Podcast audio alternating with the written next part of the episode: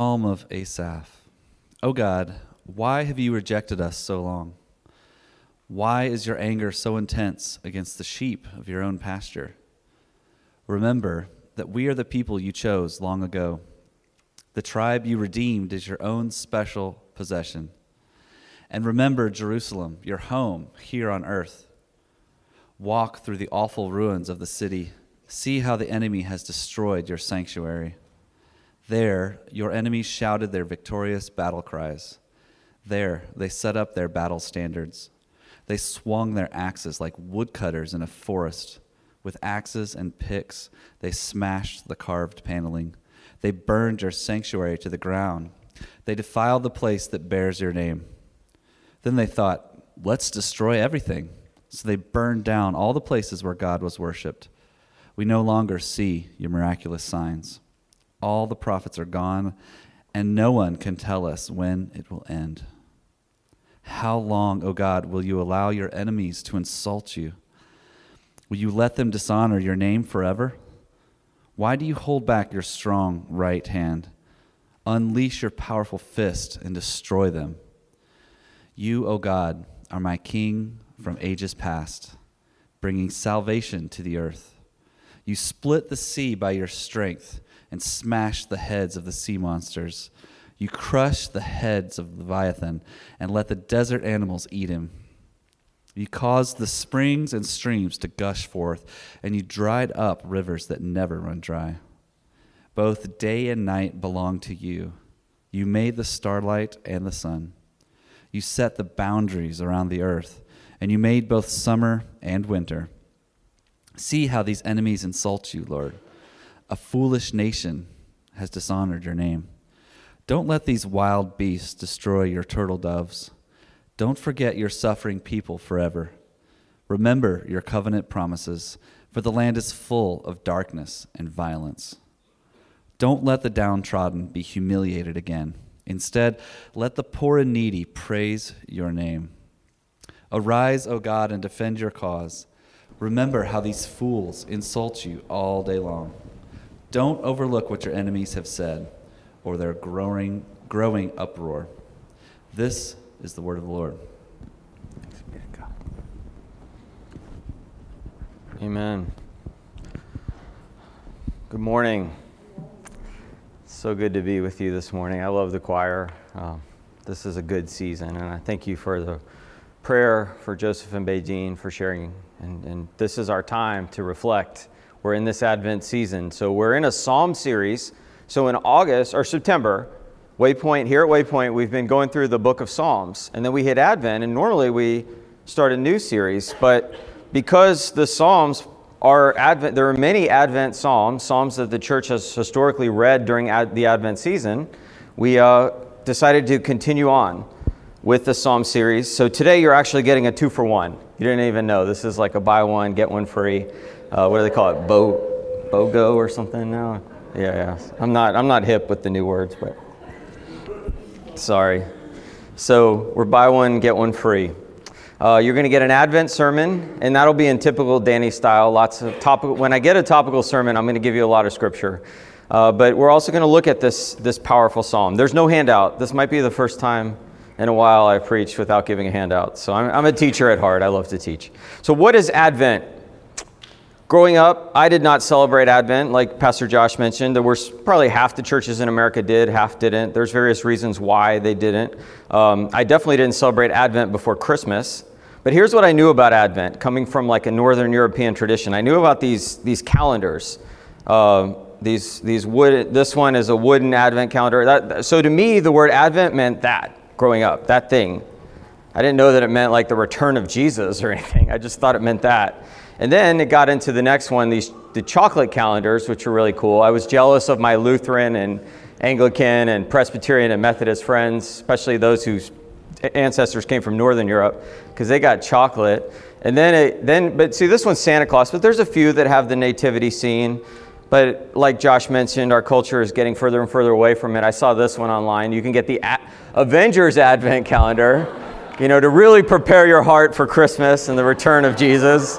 Nothing wrong with Avengers. Uh, my kids like Marvel movies. Then there's the Lego Advent Calendar, which actually we use in our house, not in a spiritual way. We, we, we build a Christmas village and we, uh, we have our s- spiritual devotion, and but I let our Derek still to this day, our, our, our kids still love to open up the calendar, and Isaac and Maggie, and just it's just part of a, a fun thing that we can add to the Christmas village that we created. There's the Lego Star Wars Advent calendar, which I can't redeem at all. There's no spiritual or anything. It's just one year, actually, my son wanted, one of my kids wanted this, so I just got it for them as a Christmas present.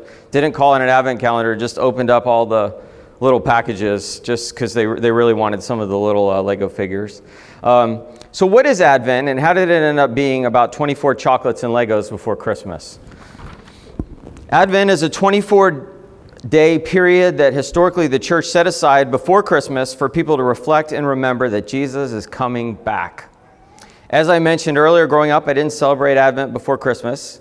We did celebrate the second coming often. I grew up in one of those churches. It was around, I was a kid in the 80s, and people thought that Jesus was going to come back in 1988. I mean, we were convinced because that was the 40th anniversary of the founding of the nation of Israel, and we had books and charts, and we knew. Um, and I'm not mocking those pastors or whatever. And then there was the year 2000, and then there were left behind books and a, and a lot of things. And I'm, I'm not mocking the theology of those. I'm just saying we, we didn't talk about Advent before Christmas because we talked about it all the time. And, and, we need to remember that Jesus is returning. But we also need to put it in a proper historical, biblical perspective. So even though I didn't grow up thinking about it right before Christmas. I grew up thinking about it often in church, but I think what the church has done, and even churches that aren't traditionally liturgical like us, we thought this might be a good season for us to stop and reflect that Jesus is coming again. And that's a really important doctrine that we need to, to think about all year round, but especially among the commercialism of Christmas. So we at Waypoint thought it would be a good thing. Now we still sang some Christmas songs. Notice every song, the two songs we sang earlier are Christmas songs. We didn't just sing only songs about the coming of Jesus, but, but we're, we're just trying to incorporate this into the life of our church and, and help all of our members really grow in their relationship with God and grow in their theological understanding of what it means to follow God. So, when I was in college, I did meet other Christ- Christians from other traditions and spent times with Methodists and Anglicans and Presbyterians and began to learn about the, Christmas, the Christian year. And I thought it was weird that the candles were purple, not red um, and there was a pink one and a white one, and um, and that some churches wouldn't even sing Christmas songs until December 24th. You know that that was now they I don't think people do that because the culture they just want to people come the month of December expecting to hear Christmas songs, um, and it's okay. There's nothing in the Bible right or wrong about any of this stuff. So does anybody know where Christmas is found in the scriptures, where we learn to celebrate the Christmas? Trivia question, or Advent? It's not. This is just tricking you. The, we, the church added these. So yes, we, we look at the story of Jesus, but there's no like passage in Third Corinthians where it tells us. Uh, Bible joke, Third Corinthians. There's no Third Corinthians. Don't don't go looking it up. Okay. There's no passage where it says this is what you have to do. But we can look at our brothers and sisters of the past and look at the church around the world and say these are some ways that we to help us grow in our relationship with God and, and to help us as a community to understand these beautiful things of God. So, what is Advent historically? It's the beginning of the Christian year. Adventus is the Latin word that means the coming. Parousia is the Greek word uh, in the New Testament that talks about the second coming of Christ. So, Advent is the Latin word based on this, this Greek word. It starts the fourth Sunday before Christmas and ends on Christmas Eve. It's been practiced in the church for over 1,500 years as a season of reflection before Christmas. I would sum up the core teaching of Advent in one sentence God promised He would come to bring salvation. At just the right time, He came, and He's coming again to make th- all things right and to make all things new. This is what I teach children. If you forget everything I, else I say this morning, I want you to remember that statement. God promised He would come. At just the right time, He came, and He's coming back, coming back to make all things right to make all things new. I already mentioned the calendar, um, and you might be familiar now with the Advent uh, candle. Joseph and Badine explained the first candle. Uh, the first candle is the hope candle, and that's today's message is about hope. The second candle is the love candle, and Pastor Lawrence will preach next week on Jesus as King and, and, and how we anticipate that. And then the pink candle is the joy candle, and we're going to look at joy to the world And, and then the final candle is the peace candle. So we'll go through all these. And then on Christmas Eve, you light the Christ candle. So that's a little introduction to Advent. Now, what about the American Advent? What are the four weeks before Christmas like? Legos, right? And uh, how about this? I, this is some famous YouTuber I found. She's telling you how to shop, how to get the most out of Target at Christmas time. Uh, so, so that's really what Advent is. The, the four weeks before Christmas, uh, this picture exemplifies our culture a little more than reflecting on Jesus uh, and reflecting on the fact that he came and he's coming again. But we'll talk about that later. So, what about Christmas? Christmas, Jesus, our Emmanuel, at just the right time, God came as he promised. So, Christmas is a season uh, to stop and reflect that God became a human. God came to us. God is with us. Salvation is here in a person. Jesus Christ, fully God, fully man, came. It's hark the herald angels sing. It's proclaiming glory to the newborn king, peace on earth and mercy mild, God and sinners reconciled, Christ by highest heaven adored, Christ the everlasting Lord. Late in time, behold him come, offspring of a virgin's womb. Veiled in flesh, the Godhead see. Hail the incarnate deity. Please as men, please as men with men to dwell. Jesus our Emmanuel, born to raise the sons of earth, born to give them second birth. That's Christmas. We're not going to sing that. Actually, we're going to sing another. That was written by Charles Wesley to sing to be sung on Christmas Eve. Wesley also wrote an Advent hymn called "Come Thou Long Expected Jesus," and we're going to actually sing that this morning. So that's Christmas the season that we as the church celebrate that God came to us. And actually, you know, the song on the first day of Christmas, my true love gave to me, partridge in a pear tree. It's kind of it's a fun song. There's actually some meaning to that by a, a, a church that was being persecuted. You can look it up online. Not now, no Googling right now, but in, in the future.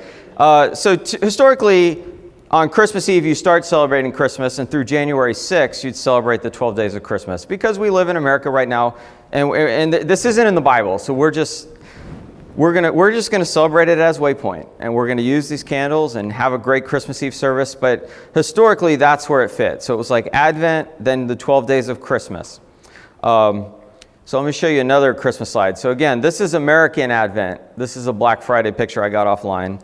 And then I found this picture. This is a sad but true slide. This is from Graphic Stock, which is like a company that you can buy, uh, you can pay for images. That's why it has a little watermark through it.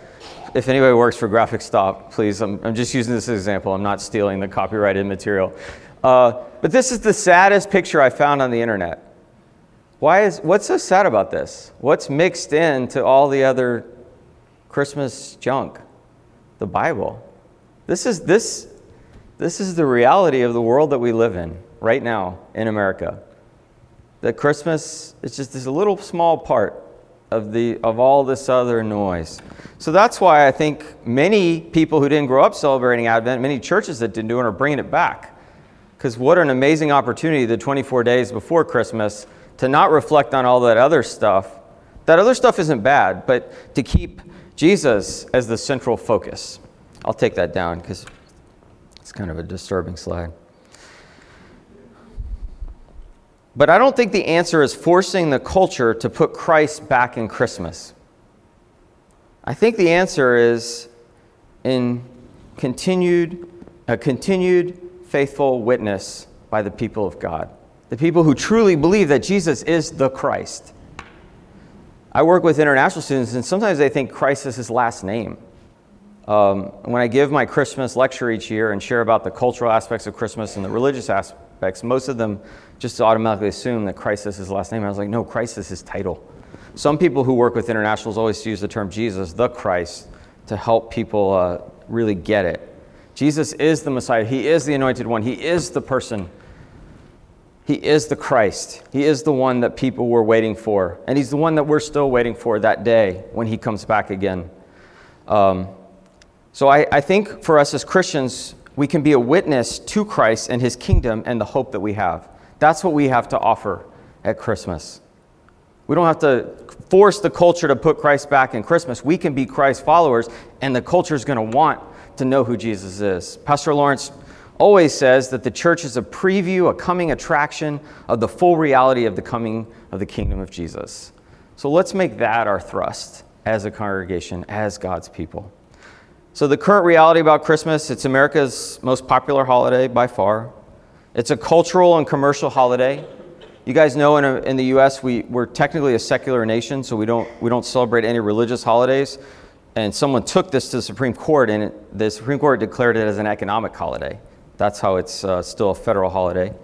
Um, so it's a cultural holiday, it's a commercial holiday. Uh, and this version of, of Christmas is spreading go- globally. I lived overseas for many years, and they celebrate the cultural and economic Christmas.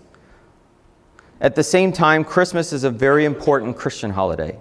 So, what are we to do as Christians? Go with the flow, embrace it all, reject all the elements of the American Christmas culture, just focus on the other elements, stop celebrating Christmas? All of these have been suggested and even practiced by different Christians. The issue is complex. Honestly, I don't think we should embrace it all. But I think we need to celebrate the birth of our Savior. So let's redeem it. Let's be a people who continually proclaim Christ during this season and all year. The church is part of reconciling things back to Christ. Colossians 1 proclaims this that Christ is also the head of the church, which is his body. He is the beginning, supreme over all who rise from the dead.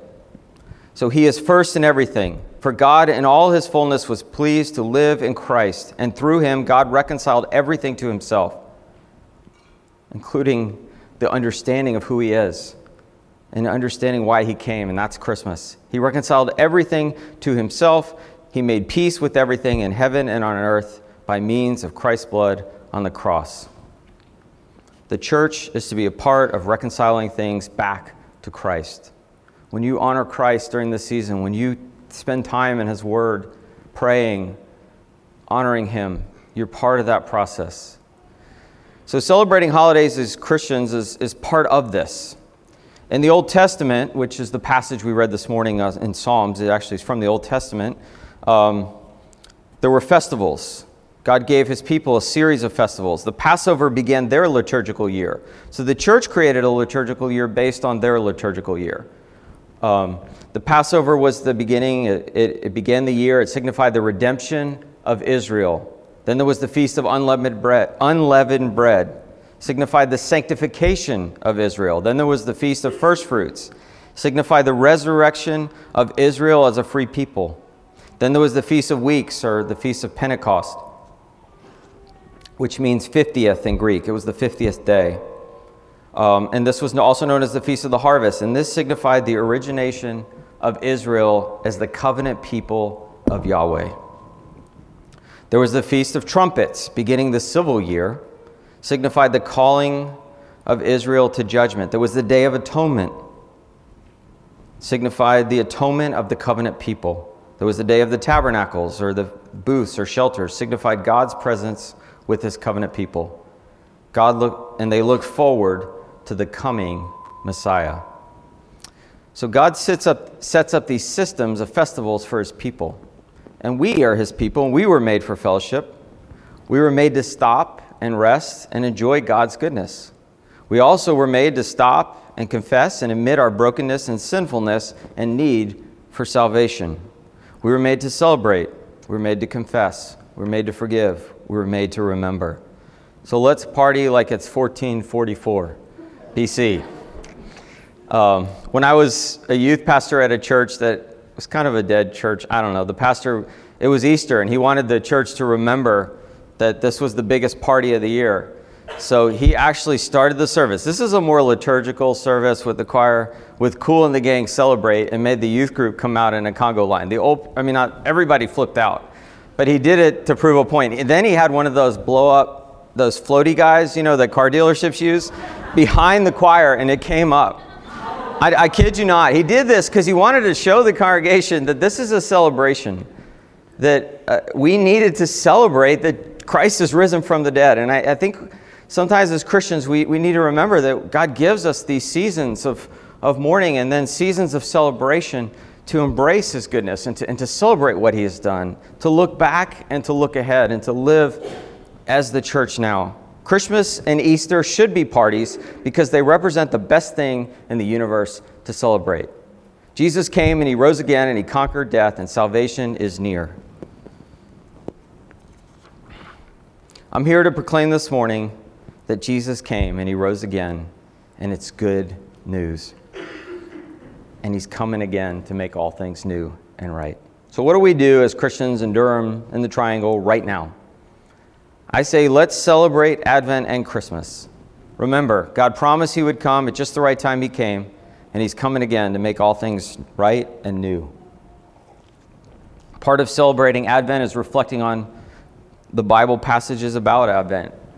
We have a waypoint reading guide. They're very short passages. It's walking you through, preparing your heart, helping you see the promises that Jesus was going to come and that he came. And then it ends, the last reading on Christmas Day, you actually read the, the promise in Revelation when God does make all things new. So we challenge all of you as a congregation to do the reading plan.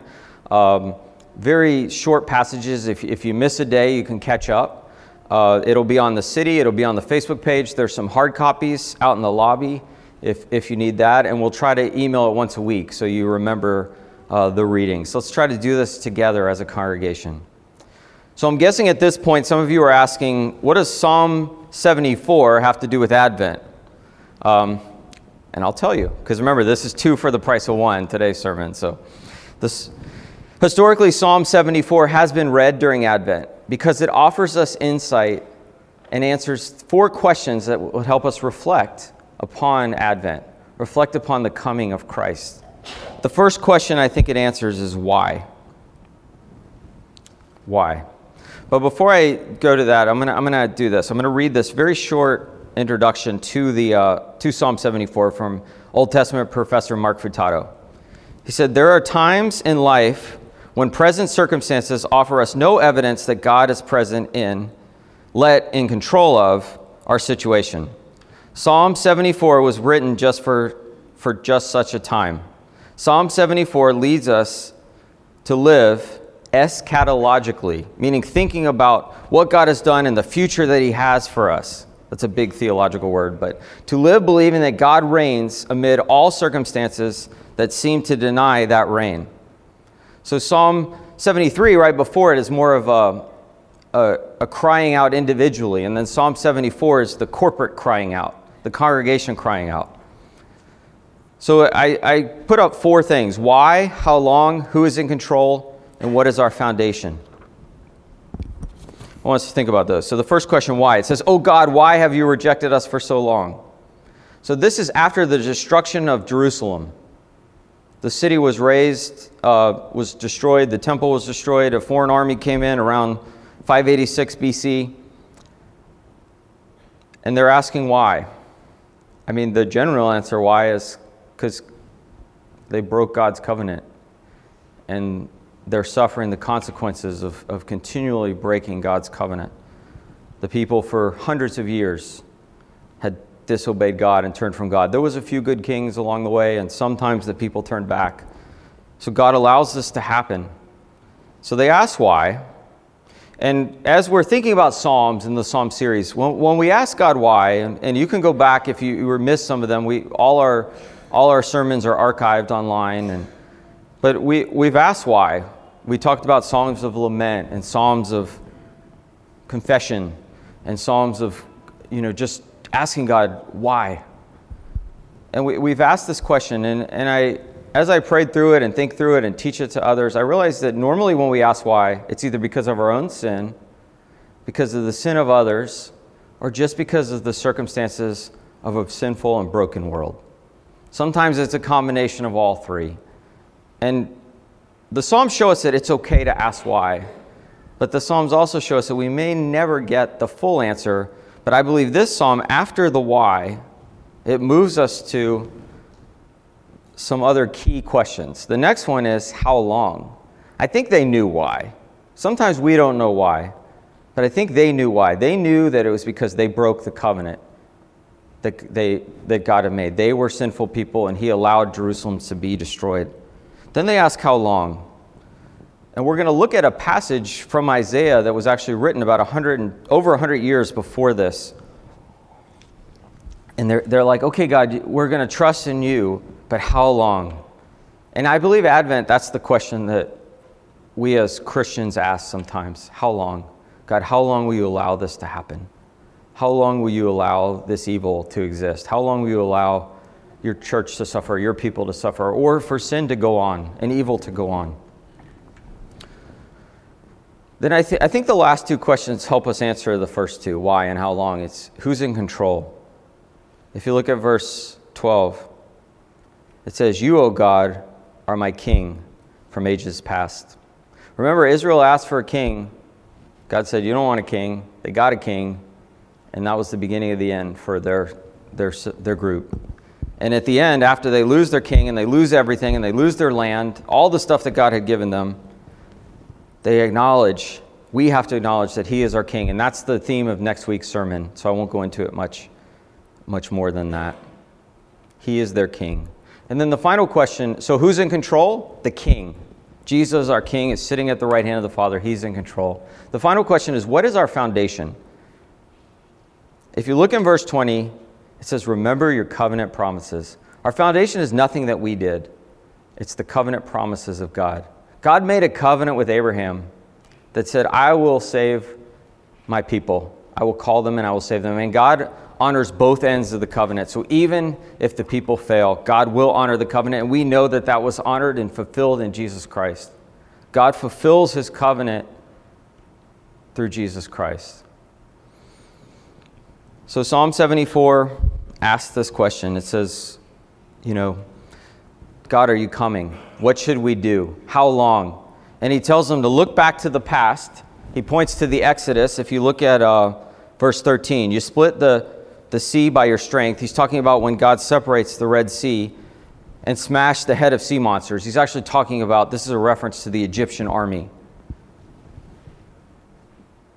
So he's, they're looking back, but they're looking ahead knowing that God will fulfill his promise. That's why this is an Advent psalm, because these people were anticipating this anointed one, this Messiah, this true prophet, priest, and king who would come and make all things right. Now let's look at a New Testament passage about how long. James 5 says this Dear brothers and sisters, be patient as you wait for the Lord's return. Consider the, the farmers who patiently wait for the rains in the fall and in the spring. They eagerly look for the valuable harvest to ripen. You too must be patient. Take courage, for the coming of the Lord is near. This is the New Testament, not the Old Testament. Don't grumble about each other, brothers and sisters, or you will be judged.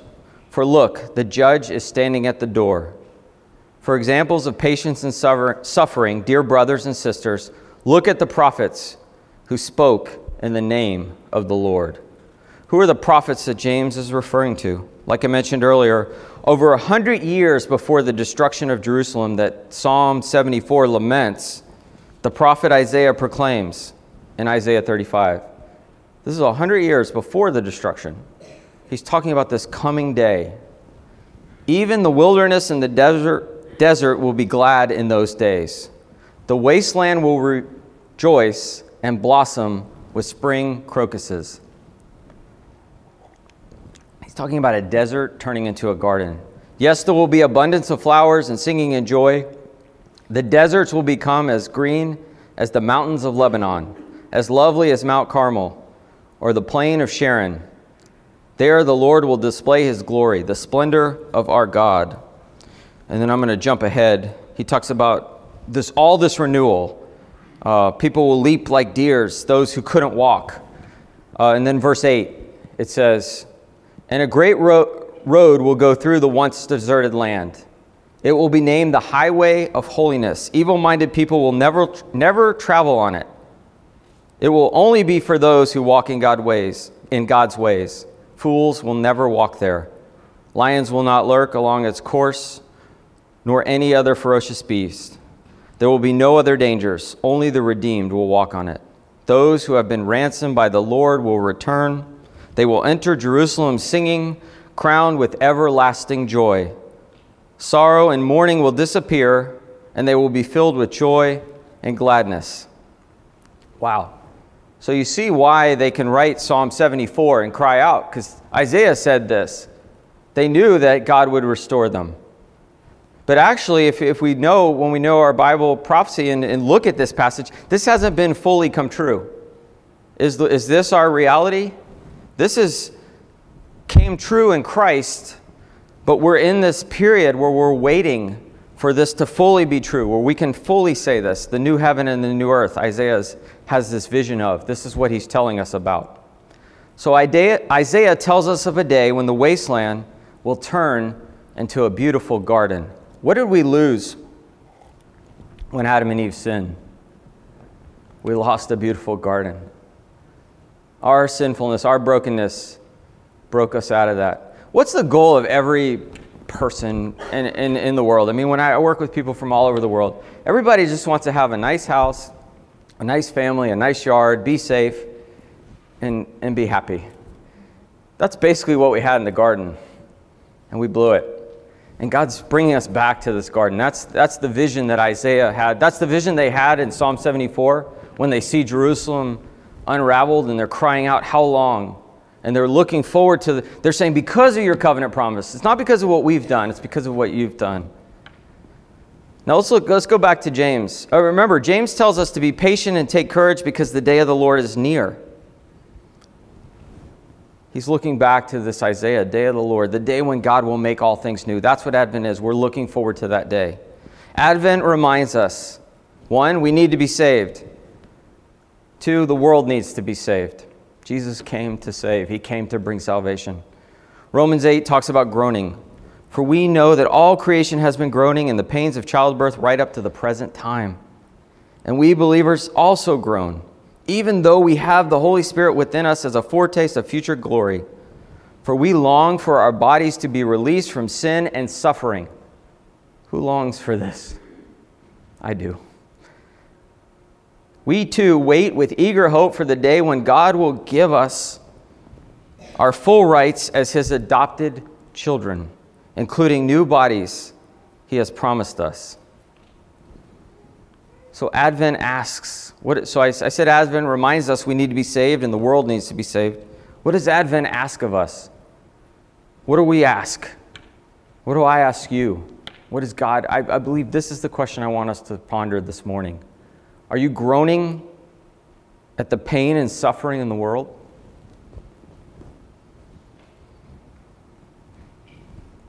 Are you asking how long?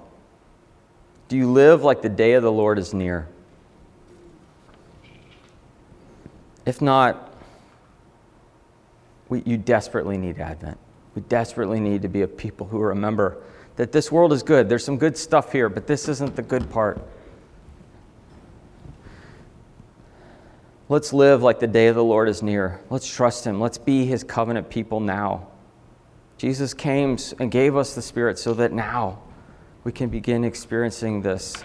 It will never fully experience it. There's still brokenness, there's still pain, we need Advent. Remember James 5 and the encouragement to believers to be wait patiently for the day of the Lord I read earlier? Just before that, James sternly warns rich people. This is James 5 1. Look here, you rich people. And I might say, I, I think I'm justified in saying this. Look here, you Americans who have a lot, a lot of resources and a lot. Weep and groan with anguish because of the terrible troubles ahead of you. Your wealth is rotting away. The very wealth you were counting on will eat away at your flesh like fire. This treasure you have accumulated will stand as evidence against you on the day of judgment. James is sternly warning people not to put our emphasis on wealth and stuff. We need Advent. Contrast James's warning of destruction and fire to Isaiah's promise of rebuilding and restoration. James warns those who should fear the advent of what God will destroy. Isaiah gives hope to those desperately anticipating the advent of what God will renew.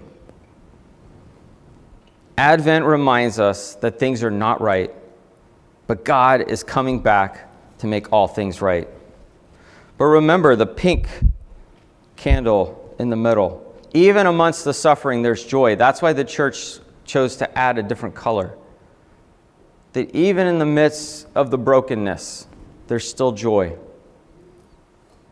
God is on the move. Christmas is almost here. Where's that? Which uh, famous children's fiction writer said Christmas is almost here? The, the worst thing that could happen is winter with no Christmas, right? Aslan is on the way. What's the curse of Narnia for those of you who are literary buffs or like children's books? Or the curse is that it's always winter and never Christmas. Lewis is injecting a little Advent theology right there, right? God is on the move. Jesus is doing something, but it's not all right right now. But, but, but the snow is melting. On Christmas Eve, we'll light that white candle, the Christ candle. We'll sing, Hark the Herald Angels Sing. We'll sing, O come, all you faithful. We can celebrate that God came and made his dwelling among us. Emmanuel is here with us. So, why Advent and Christmas? Why Lent and Easter? If you know, if you know anything about the church calendar, there's Lent, then there's Easter. Right before you celebrate the biggest celebration of year as Christians, we take time to reflect. These aren't in the Bible, so there's no right or wrong way to do it. They're just things that the church has created to help us tools to help us grow closer to God in our, in our walks with God corporately and individually. They remind us that we are there, but we're not there yet. Think about the seasons. Each season brings different activities, feelings, and memories. Right? What does winter feel like? Fall, summer? Imagine life without seasons. I, have given this sermon, but some of my friends from like tropical places are like, we kind of have that. We only have the rainy season or the hot season. I think in Singapore, it's like the air conditioned season and the outside season. Like a friend from Singapore told me that. Um, we need season, seasons of reflection, seasons of anticipation, seasons of celebration, and seasons of renewal. The suffering is still here, the creation is still groaning, all things are not right. On a large scale, we can look at North Korea, Syria, Sudan, Venezuela, even problems here in America, even problems here in the Triangle. There's groaning everywhere. On a more personal level, we see friends and families suffering and hurting. Many in our own congregation are suffering from chronic illness, crying out to God, God, help me. Come, thou long expected Jesus, born to set thy people free. From our fears and sins, release us. Let us find our rest in thee. We're going to sing that in a minute. Born thy people to deliver, born a child and yet a king, born to reign in us forever. Now thy gracious kingdom bring. By thy own eternal spirit rule in all our hearts alone, and by, thy all, by thine all sufficient merit, raise us to thy glorious throne. You see how Wesley, this is an Advent hymn talking about the groanings of Israel, but it's about us too. We see divorce, we see death, we see financial struggles, we see broken relationships and all kinds of hardships every day. We watch the news and hear of war and rape and greed and idolatry and what seems to be nonstop evil and victory by the enemies of God. The same things they were crying out to in Psalm 74. Things are not right. That is why we need Advent as a time to stop and reflect and remember the promises we have in Jesus. And that all the hope we have in Je- all the hope we have is in Jesus alone. But we also need to celebrate what God is doing. We need holidays. We need Christmas, but we need Advent too. Things are not fully right, but the good news is Jesus came Christmas. He died Good Friday. He rose again Easter he is seated at the right hand of the Father, ascension, and he, will, and he gave us the Holy Spirit, Pentecost, so that we can join him now in making all things right until he comes back, Advent. You see where the church created these, this system? To help us remember. Christmas is the celebration that while we were helpless to save ourselves, God came at just the right time to save us. Advent reminds us that God's saving work is happening, and we anticipate the day when it will be complete and all things will be made right. Remember who is in control. Remember what your foundation is. Our King is in control. Our foundation is His covenant promise fulfilled in Jesus. Use Advent as a time of self examination and reflection. Truly celebrate Christmas and Easter with your brothers and sisters. We need these celebrations. If some of you don't have somewhere to go on Christmas, let's, let's invite each other into our home. Some of you, your family's close, some it's far away. Let's celebrate together. Isaiah 35, 8. And a great road will go through that once deserted land. It will be named the highway of holiness. Evil minded people will never travel on it. It will be only for those who walk in God's ways. Fools will never walk there. Lions will never lurk along its course, nor any ferocious beast. There will be no other dangers. Only the redeemed will walk on it. Those who have been ransomed by the Lord will return. They will enter Jerusalem singing, not the, the destroyed Jerusalem that Psalm, the people in Psalm 74 see, but the new Jerusalem. They'll enter it singing, crowned with everlasting joy. Sorrow and mourning will disappear, and they will be filled with joy and gladness. We look forward to that day. That day is our hope. Come, Lord Jesus. Let's pray. God, we ask how long, because we see the brokenness of the world. We see the brokenness in our own hearts, the sin in our own hearts, and, the, and we ask, how long? But we thank you that you answered the question. You said, I am coming back. Just like Jesus, you came at just the right time at Christmas. We know that you're going to come at just the right time to make all things new. We look forward to that day, God. May we be a people who remember that you came, but you're coming again. May we be people who, who of your covenant, people who trust in your covenant and your unfailing love toward us, God. We look forward to the day when you come. May this Advent season be one of reflection and joy and of hope. In Jesus' name we pray. Amen.